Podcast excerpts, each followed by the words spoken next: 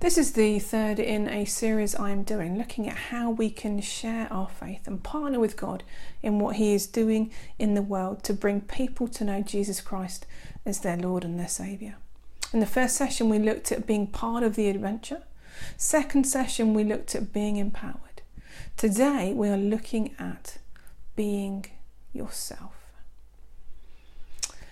For four years, for two weeks each summer, I went to Ibiza to work as part of a short term mission team with 24 7 prayer there. We went to San Antonio. San Antonio used to be where thousands of young people would gather every summer. They would drink too much, they would do too many drugs, there would be lots of things going on. They would get themselves into a mess. And 24 7 prayer would be there, praying, walking the streets, ready to help, ready to help when they were in a mess, ready to share something of Jesus and to pray for them. In my final year, I was about, I think, 43 when I went. And I'd done it the three years previously and I loved it. And I remember the first night putting my t shirt on, and I was with a team of uh, far younger people than me. Got my t shirt on, and in twos, we went out and we started walking the streets, just seeing what was happening and seeing where God could use us. And I remember in those first few steps, those first few moments, feeling really, really old. The person that I was with was uh, quite young. All the people around me were young. I thought, I'm old enough to be their mothers. I'm not into this club scene. I don't think I was ever into the club scene. And I was just having this internal dialogue with God like, oh, God, I'm so old. I'm, I'm so out of touch with all of this and just doubting that God could use me. And I remember, remember very clearly, in the midst of the, the strip in uh, San Antonio, God saying, just be you. Just be you. And I thought, okay, fine. I, am me. This is me. I'm just going to say, God, use me. Uh, and I took a couple of steps forward and I bumped into this guy. And it was completely by accident. And he looked at me and he looked at my t shirt and he said, You're one of those Christians, aren't you? I'm like, yeah.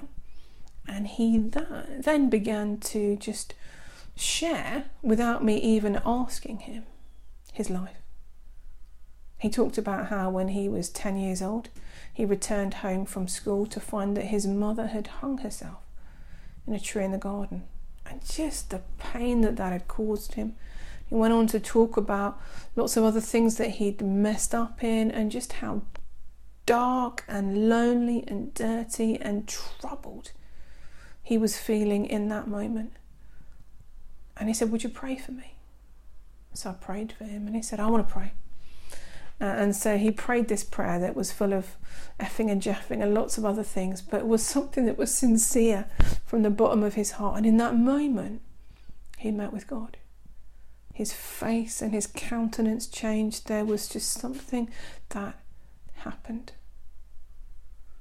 And I remember thinking, just be me. Just be me. I don't need to be young, I just needed to be available. I just needed to be me. I just needed to be there in that moment, in the place that God had put me. Nobody else but me. It didn't matter about my age. It didn't matter that I didn't like his taste in music. What mattered was that I was there in that moment and that God had brought him across my path and had invited me to be part of his transformation just by being me. Sometimes I think when we think about sharing our faith, faith, we think we've got to be these extroverts, we've got to be like such and such. God says to each one of us, just be you. Richard Powney of the Evangelical Alliance said this God wants to use us as we are, and not as we think we should be. God wants to work through our character, background, personality, and interests. We don't have to become someone else or a caricature of ourselves before we can be involved in God's adventure of evangelism. God says to you and me, just be you. I want to ask you just two questions to reflect on today and in this week ahead. The first question is this Do you know who God has created you to be? And are you comfortable, at peace, content, and confident in that? For me, I've had times of struggle. Times of struggle beginning to see myself as God sees me.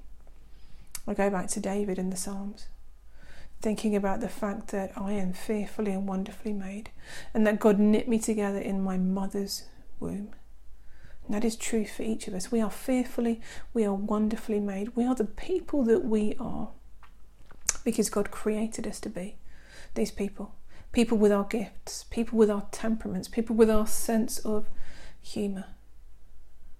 I remember there being a time where uh, I thought, actually, I can't express part of my personality and my sense of humour uh, because that's not right. And don't get me wrong, there are times when my sense of humour crosses the line and is completely out of order, and I hold my hands up and say that. But actually, there are times when my sense of humour and just my fun and my joy of life is good, is helpful, and is a gift from God. And it took me time to realise that and to recognise that.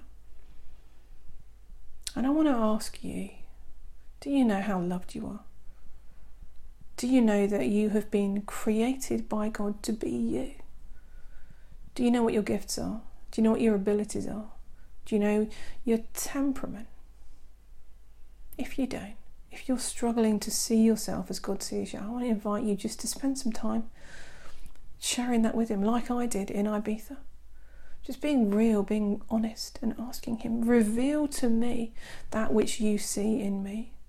Give me a godly sense of who you have created me to be.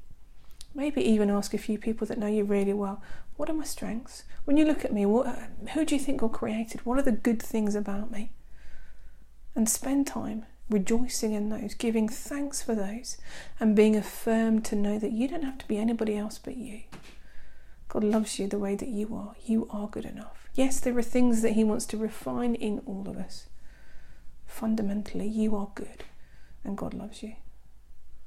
Second question to ask is Do you recognize that the place that God has put you is a strategic place? It is your mission field. So often I think we look at other people and we think, oh, they're involved in that, they're doing this. Gosh, they are really doing amazing things with their life. Oh, look at me. I just do this or I just do that. When God looks at you, He doesn't just think, oh, you just do that. God thinks it's incredible that you do that. I've planted you there.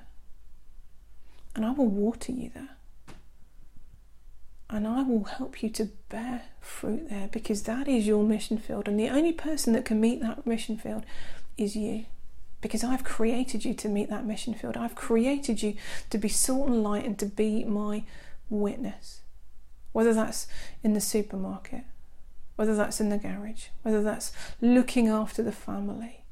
That is your mission field, that is your strategic place, and it is just as important as going overseas as a missionary.